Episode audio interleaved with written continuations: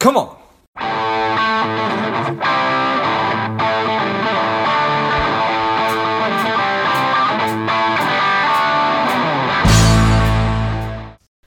Welcome to Lifeblood. This is George G, and the time is right. Welcome today's guest, strong and powerful Carine Schneider. Carine, are you ready to do this? You bet. All right, let's let let's go. Carine is the president of AST Private Company Solutions Inc. They're for, they are a firm empowering companies and their stakeholders to achieve their goals through advisory, technology, and flawless execution. I'm excited to have you on. Carine, tell us a little bit about your personal life, some more about your work, and why you do what you do. Sure. Well, thanks for having me.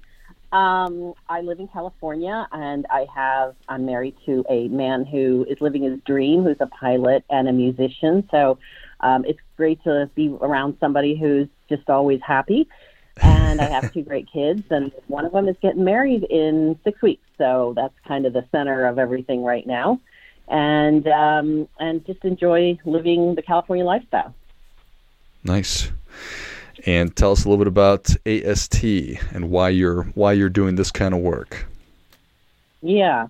Well, I run a, a, division of AST called AST Private Company Solutions. So we focus on working with companies that are uh, unlisted or private companies. So, so, you know, sometimes people call that startups, but really any kind of company that isn't on a public stock exchange. Uh, and that could be LLCs or that could be C Corps or any type of company that um, was developed because uh, somebody had a great idea and decided to create the company. So what we do is we help those companies manage their ownership. And it's, you know, for many people, creating or starting a company is sometimes leading to life changing wealth. And that's really an important part of the reason why people take the risk, really, to um, sometimes a risk with their career, a risk with their money, a risk with their family's money to do what they do. And it's really important when you take that risk and you kind of jump off the cliff that you make sure you manage the ownership of that company because at some point there may be an exit. Someone may want to buy your company, or your company may grow large enough that you decide that you do want to enter the public markets. And at that time, you have to make sure that it's very clear what you own and what others own in that company. And so generally that's stock, and you know, tracking the, the stock ownership. And that's what our solution, Astrella, provides to very small companies up to very large privately held companies. Nice. Well, that's certainly everything you just said makes sense to me does it oftentimes does does the water get muddied along the way? Mm-hmm. Yeah, yeah. I mean, there's so many um, horror stories. I mean, you can just go watch the movie The Social Network and you know see what right. the issues are. Even the the uh, television show Social um, was it Silicon Valley. I think people in my business we would always kind of talk uh, the day after the show aired about all the cap table and stock plan issues that came up. But you know, there, there are horror stories out there about people who started companies together. You know, two people, everything is great, um, you're getting along well. It's it's kind of it is like a marriage, and then at some point something goes wrong. And the cap table or the stock plan system is really the system of truth because you might have had a lot of conversations between each other about, oh, it's 50 50 and this is what's going to happen. And things just change. I mean, people's lives change. Um, unfortunate events happen. Uh, you could have a falling out. And you may think to yourself, well, I own 50% of this company, and you know George owns the other 50% of this company. And then at some point, all of a sudden, it's not so clear anymore. And by starting day one with a system like Astrella, you can start to memorialize that information so that down the road you can pull it out and say, well, look, this is actually what we agreed to back in 2021, and you know it's here. And and if we're going to make changes to that, then let's discuss it. But let's not pretend like what we discussed all those years ago isn't accurate in this system. So, is it a function of uh, you've you've you've given us some some some really good examples. Uh, let's just say that you and I start a company, Carine, and we say, you know, mm-hmm. we're we're we have this awesome idea, and it seems like it has legs, and so we we incorporate. We actually start an entity, and just through late night conversations. You know, we're we're we're writing down 50-50 on the back of a cocktail napkin and stuff like that. We have handshake agreements, mm-hmm. um, but never really put the stuff in, in, in, in an actual legal document or process? Is that where people come up short sometimes, or am I missing it here? Yeah.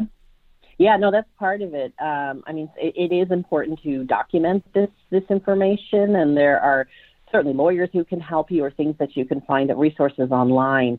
Uh, and then it, it, needs to be put into a system um, that Astrella can provide to you. And we provide our system free to any company that has 10 stakeholders or less.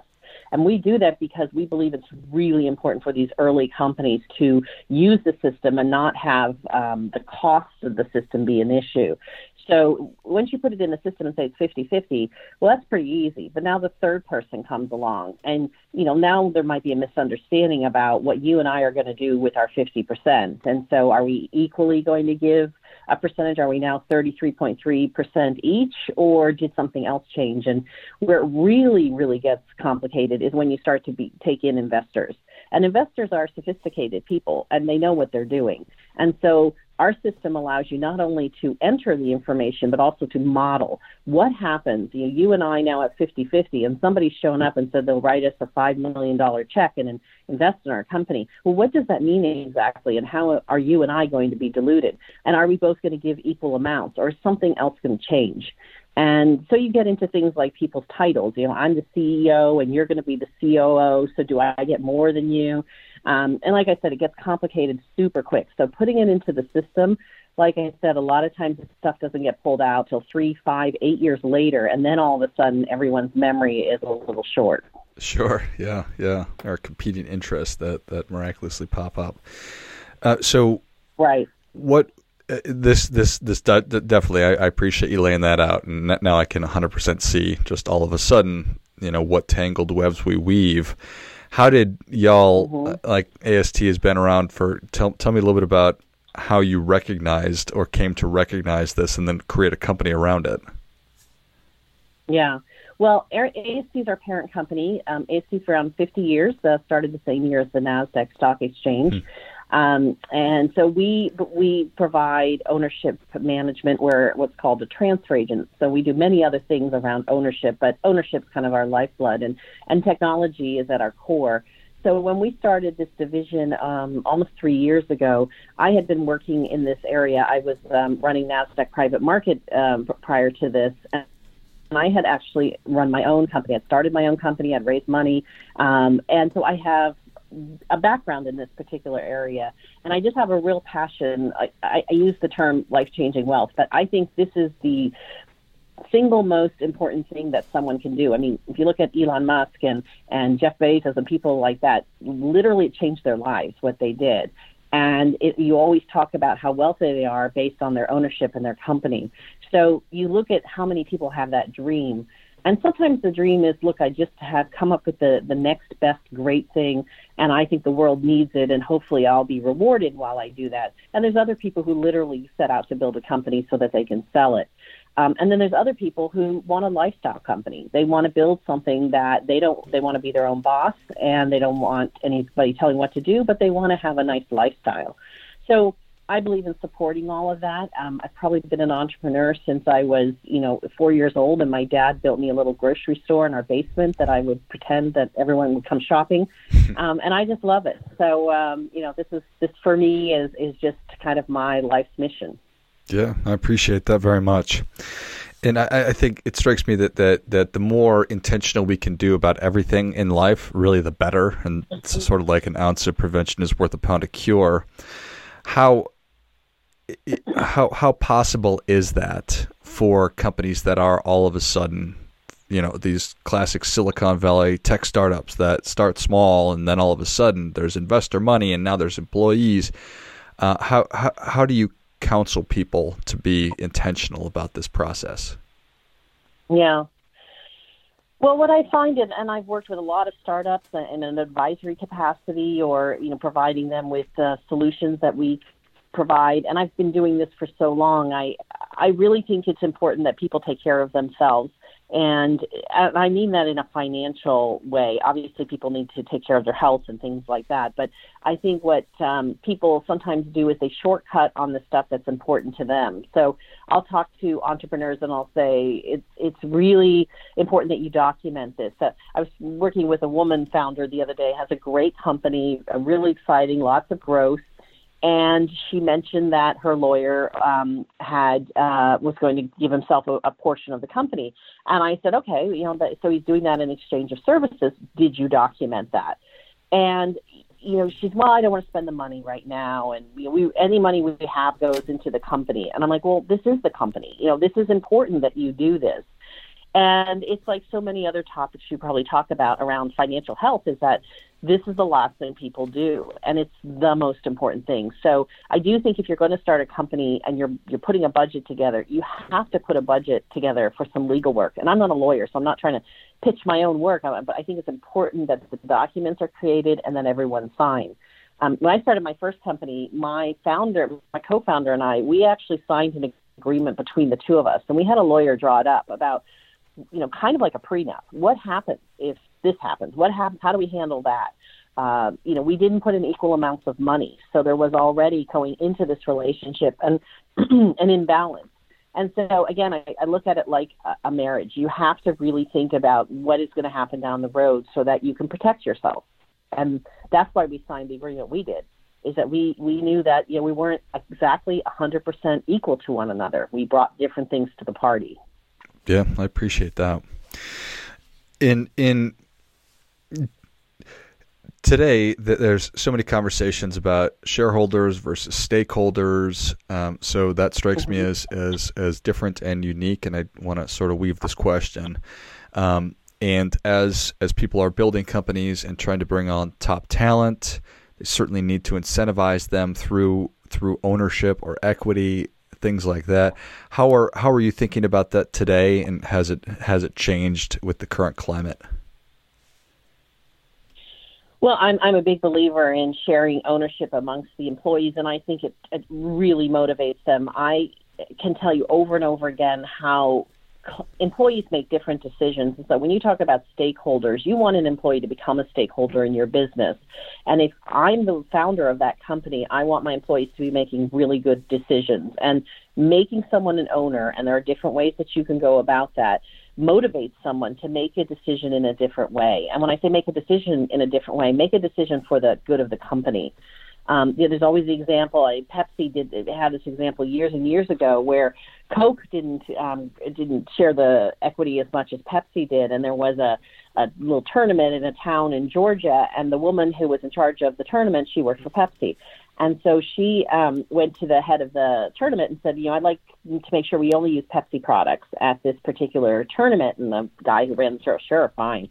And so that got all the way back up to the CEO of Pepsi. And he went back and he called the woman and he said, you know, really appreciate you doing this. This is, you know, the little things we want our employees to do. And I'm just curious why you did it. And she said, well, I'm an owner in Pepsi. So of course I'm going to do this. Hmm.